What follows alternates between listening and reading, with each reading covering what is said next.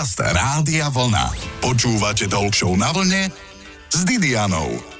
Marketér nerobí v supermarkete, ale v marketingu, čo je super, ale ak je ako marketér prepracovaný, urobí menej ako viac. Možno ste počuli o pojme sabatikal. Ten rieši prepracovanosť. Sabatikal je totiž niečo ako dlhá dovolenka. Poďme tento balíček pojmov a dovoleniek rozbaliť. Našim hostom bude marketér, ktorý nám pojem sabatikal vysvetlí zo svojho pohľadu. Je tu to práve poludne, dobre počúvanie na vlne. Počúvate Talk na vlne s Didianou.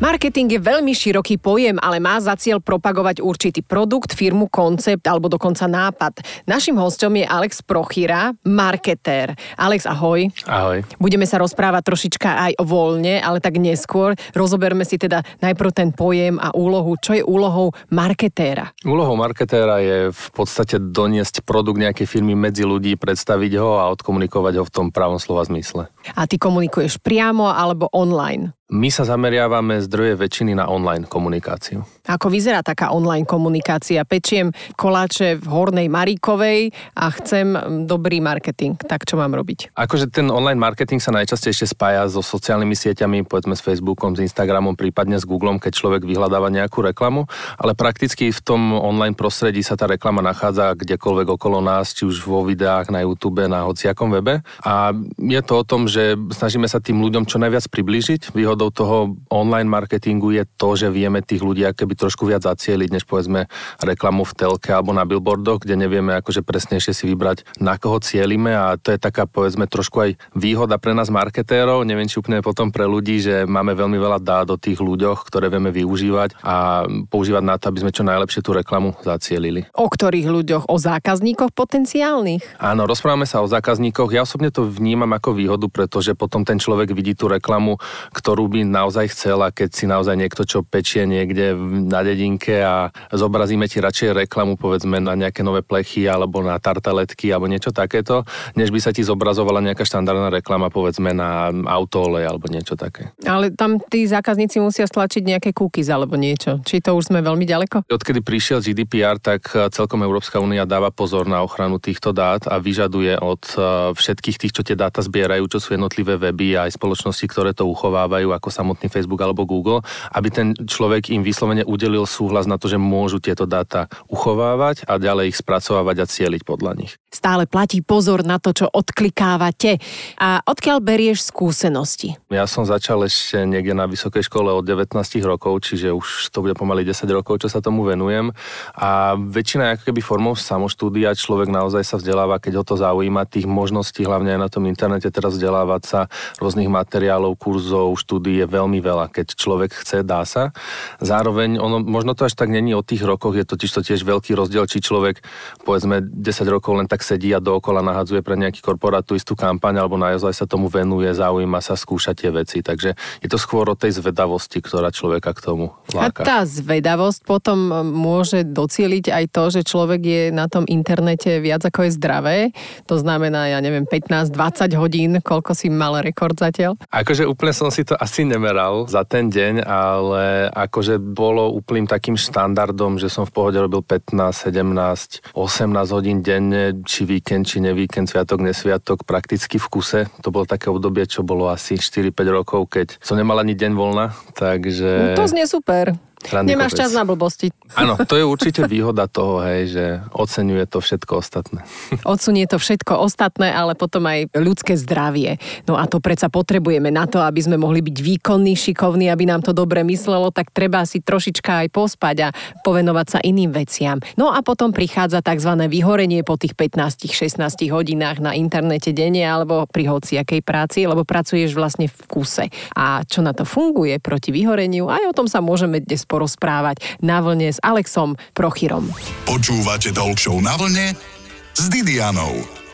Počúvate veľmi dobré rádio Vlna. Pred chvíľou sme sa s Alexom Prochyrom, marketérom, rozprávali o tom, že človeka práca celkom dokáže pohltiť, ak sa jej chce venovať naplno, že pracuje aj 15-16 hodín denne. Ja hovorím, že my máme na tento vstup 4 minúty, že ja som už po 4 minútach unavená, ale tak Alex vydržal aj dlhšie a potom prišlo vyhorenie. Alex, ako sa prejavuje vyhorenie u teba? Mm, nebolo to nič príjemné. Tie príznaky sú ako keby veľmi dlhodobé. Najhoršie, keď človek ich ignoruje, ako keby dlhšiu dobu a potom príde až k tým vážnejším. Teraz sa už snažím na to pozerať tak, že vnímam ich v začiatkoch a snažím sa s tým niečo robiť. V podstate ten dlhodobý stres ako keby vplýva celkovo na to zdravie, na to dýchanie, ako človek má kvalitu spánku, ako sa zobudza, ako celkovo funguje počas toho dňa. U mňa to proste vyvrcholilo až tým, že proste v spánku som sa budil s tým, že nemôžem dýchať, hej, nejaké proste akoby také až panické záchvaty počas spánku, hej, že keď to telo by práve že malo byť v kľude a nedokázalo si už ani len oddychnúť a tým pádom sa to ešte zhoršovalo, hej, potom ako keby cez ten deň to bolo ešte horšie,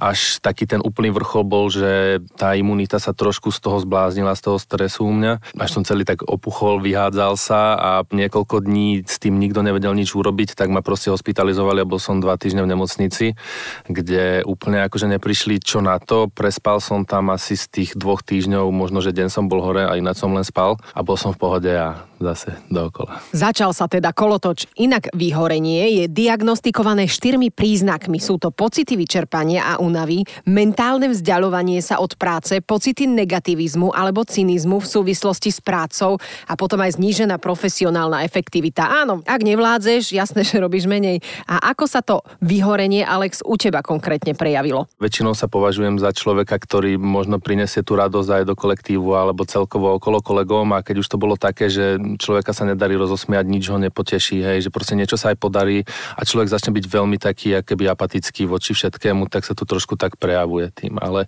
ako, ja by som povedal k tomu, že ono to možno ani tak není o tom, že ako dlho ten človek s tým pracuje, ale skôr o to, že čo robí. Hej, že poznám aj ľudí, ktorí nemusia robiť tak dlho, hej, že nie je to len o tom, ako, ako by dlho denne ten človek pracuje, ale aj o tom, že čo pracuje. Keď robí niečo, čo človek má naozaj rád, tak to vyhorenie dokáže ako keby oddalovať, povedzme, hej, alebo nemusí prichádzať. Nemusí aj keď, vôbec prísť, áno. Presne, keď robí 12-15 hodín, pretože robí niečo, čo fakt ho baví toho človeka, hej, a nepocituje to ako prácu, ako niečo negatívne, ale baví ho to, vie sa na to naštartovať a ten negativizmus tam nepríde. Na Naopak, keď človek práve robí aj tých 6-8 hodín, tak e, môže prísť to vyhorenie aj pri takémto časovom akoby, zaťažení.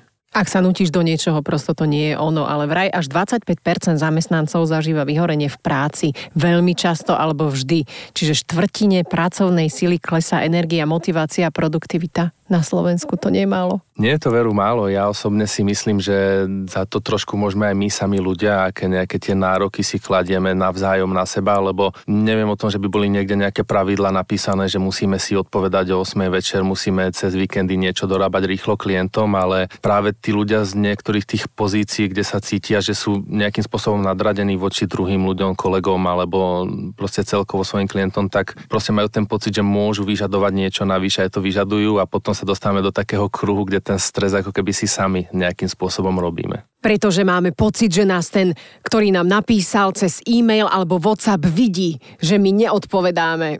Alebo radšej odpovieme hneď, aby sme nezabudli a potom pracujeme aj v noci a to už kto potrebuje, ak pracuje aj cez deň. Platí, že hosťom v talk show na vlne je Alex Prochyra a reč bude aj o sabatikale. Že čo to je, sa dozviete, ale mnohí už viete, že to je také dlhé voľno. Viac o chvíľu. Počúvate talk show na vlne s Didianou. Nebudeme si klamať, nie je problém vyhorieť, pretože si dávame vysoké ciele, šéf od nás všeličo potrebuje, nevieme povedať nie a tak len pracujeme, aj keď sa nám nechce, pracujeme aj doma, aj u rodičov, aj pri deťoch, všade a potom sa raz ráno zobudíme s tým, že sa nevieme pohnúť napríklad. Aj to môže byť vyhorenie.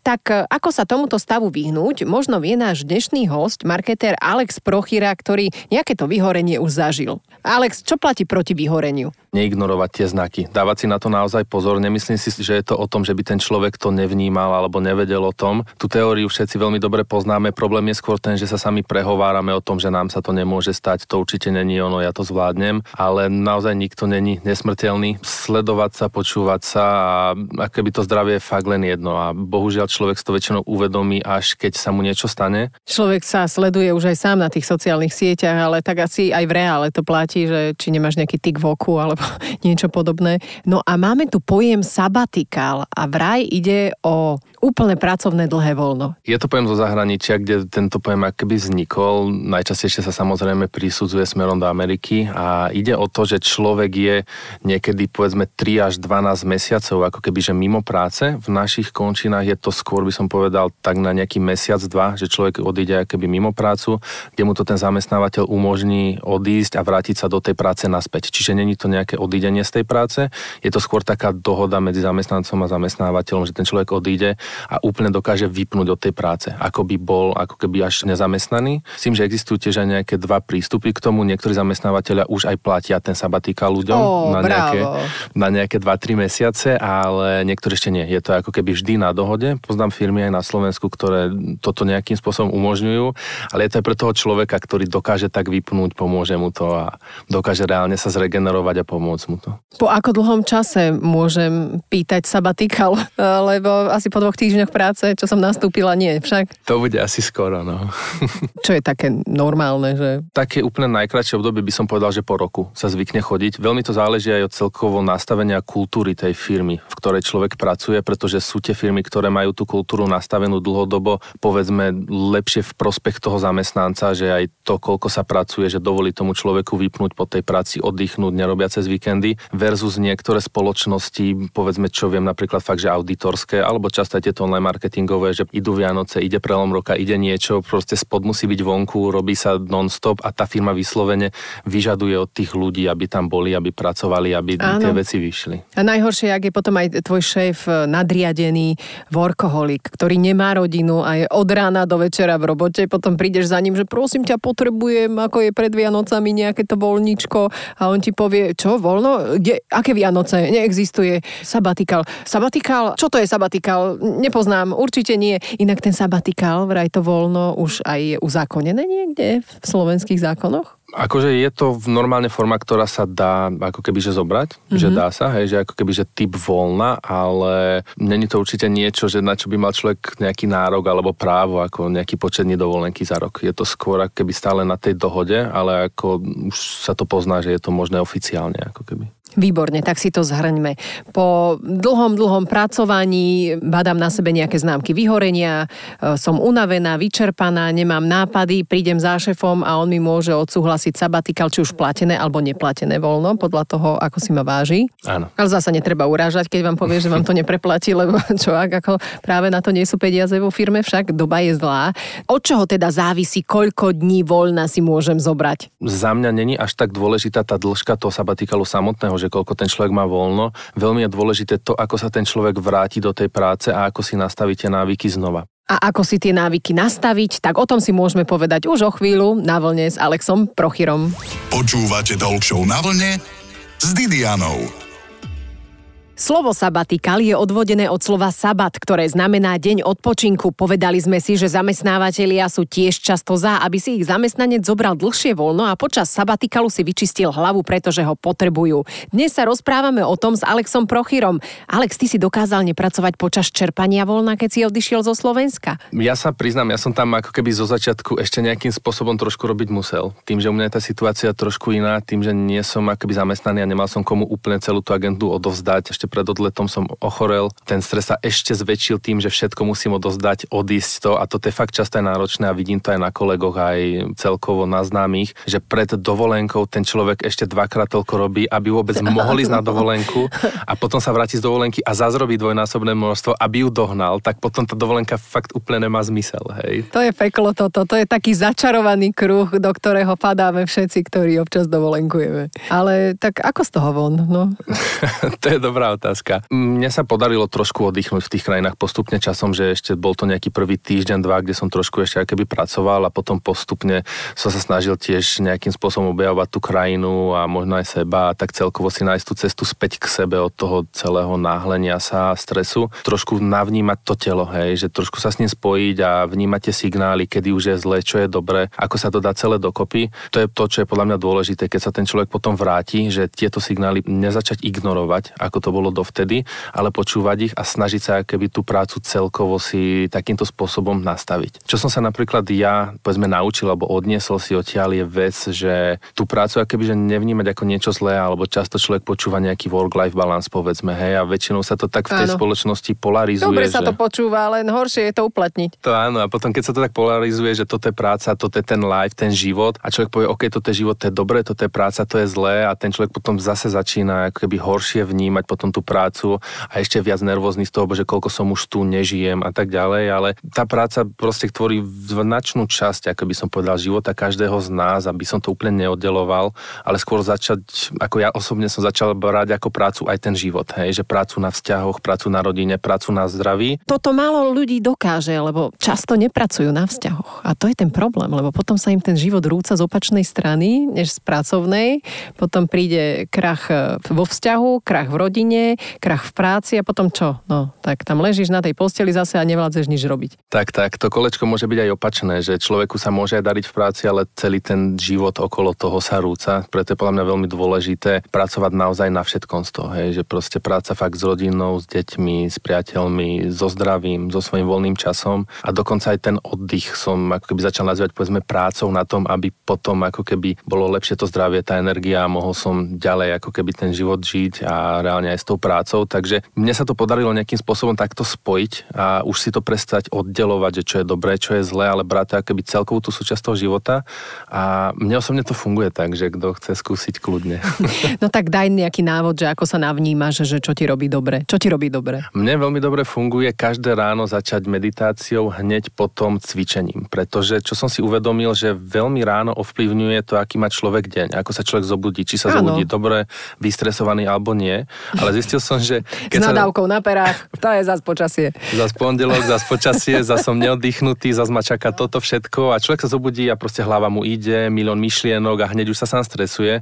Ale čo som si všimol, že každé jedno ráno, keď si zacvičím, tak až vtedy začína deň. Že úplne jedno, čo sa stane do toho ranného cvičenia, s akou náladou sa zobudím, ale jakmile si zacvičím, tak už ako keby to telo sa uvoľní, nálada je dobrá, všetky tie myšlienky počas cvičenia odídu a ten deň je každý dobrý potom. Vždy začne s dobrou náladou. Hovorí Alex Prochira, marketér a vyznavač sabatikalu, teda pracovného voľna, ktoré je dlhšie ako dovolenka. Už o chvíľočku si dáme s Alexom aj rozhodne nerozhodný kvíz, možno sa ešte niečo dozvieme. Počúvate Talk na vlne s Didianou. Kto chce veľa energie, ešte viac sa vraj treba unavovať a začať deň cvičením. Aspoň to tvrdí náš dnešný host Alex Prochyra, s ktorým sa rozprávame o sabatikale, ale aj o tom, ako nevyhorieť. Čiže radíš cvičiť ráno a potom ísť do práce. Viac menej áno, ale tým, že ten človek do toho už ide s takouto pozitívnou energiou a s tým lepším nastavením, tak aj tá práca sa lepšie znáša, lepšie odsýpa a človek ju robí s väčšou chuťou. A potom neprichádza ako keby k takým tým myšlienkám, že na čo to zase robím, nebaví ma to, nechcem to, radšej by som bol niekde inde, pretože ten človek príde pozitívne naladený, ako keby každé ráno z toho cvičenia a potom sa mu lepšie robia aj nejaké také tie tasky, ktoré možno tam dlhšie stáli a mm-hmm. nemuseli. Napríklad ja si niekedy ráno zacvičím a potom už nevládzam ďalej. Potom prídem, naopak som viac e, ako živá v robote. A sabatikal je pre koho viac benefitom? Pre zamestnávateľa alebo zamestnanca? Ja by som povedal, že pre oboch. Možno by som sa dokonca priklonil aj k tomu, že možno viac aj pre toho zamestnávateľa. Pretože ľudia sú podľa mňa najhodnotnejšia časť firmy a práve ľudia sú tí, čo tvoria tú firmu. Nie je to podľa mňa nejaká SROčka alebo proste nejaká entita okolo. Sú to tí ľudia, ktorí prinášajú tú hodnotu všetkým okolo a reprezentujú tú firmu. A keď oni sú šťastní a oni fungujú, tak potom aj tá firma dobre funguje. Čiže mať šťastných a lojálnych ako keby ľudí vo firme a kolegov je najväčšia výhra pre každého zamestnávateľa, podľa mňa. Najväčší rozdiel medzi dovolenkou a sabatikalom teda vidíš ako? Je to v tom, ako je to dlhé. Čiže ako keby v tej dĺžke a s tým, že neviem, či v dnešnej dobe často tí ľudia aj cez tú dovolenku nepracujú. Hej? Aspoň v tom online to vidím tak, že človek aj na dovolenke, ale stále presne odpoveda na tie e-maily, reaguje na tie SMS-ky, niekto mu sem tam napíše s niečím. Ono... Zavolá, rozčuli sa. Presne. Ano. Ja som to najprv bral ako najväčšiu výhodu online, že človek môže robiť odkiaľ chce, že není závislý akoby na nejakom mieste alebo čase, kedy pracuje, ale stalo sa z toho najväčšia nevýhoda, že ten človek nie, že môže, ale musí robiť, kde je a kedy je, hej, čiže vždy a všade. Poďme si dať rozhodne nerozhodný kvíz. Budeš si vyberať jednu z dvoch možností. Radšej poobedná alebo doobedná smena? Poobedná. Radšej propagovať neúspešnú firmu alebo neúspešný výrobok? Neúspešný výrobok. Vymýšľať stratégie v kancelárii za pracovným stolom alebo niekde na pláži v zahraničí. Z kancelárie určite. Pohár poloprázdny alebo poloplný. Poloprázdny. Čoho? Vody. Doplň vetu. Milujem hotdog, pretože... Mám rád párky. Bože, to nie. Nemáš rád párky. Bože, nemám rád párky. OK. Radšej blondinky alebo brunety? Ježiš, prepáč, to je otázka pre kaderníka, ktorý príde po tebe. Dobre, takže radšej kari alebo? Foie gras. A obec rádiom vlna alebo rádio vlna s obedom? Obec rádiom vlna. A marketingové múdro na záver alebo sabatikalské? Počka, sekundu, sekundu, už to bude. to je to múdro? Sekundu, sekundu, už to bude? OK, počúvali ste rozhovor s Alexom Prochýrom, marketérom. Nerobiť aktivačné kampane bez brandových. Sekundu, sekundu, už nám to povedal. Rozprávali sme sa s Alexom Prochyrom, marketérom a tiež vyznávačom dlhého pracovného voľna, ale to nehovorte jeho zamestnancom. Počúvajte Talk Show na vlne s Didianou každú nedeľu po 12.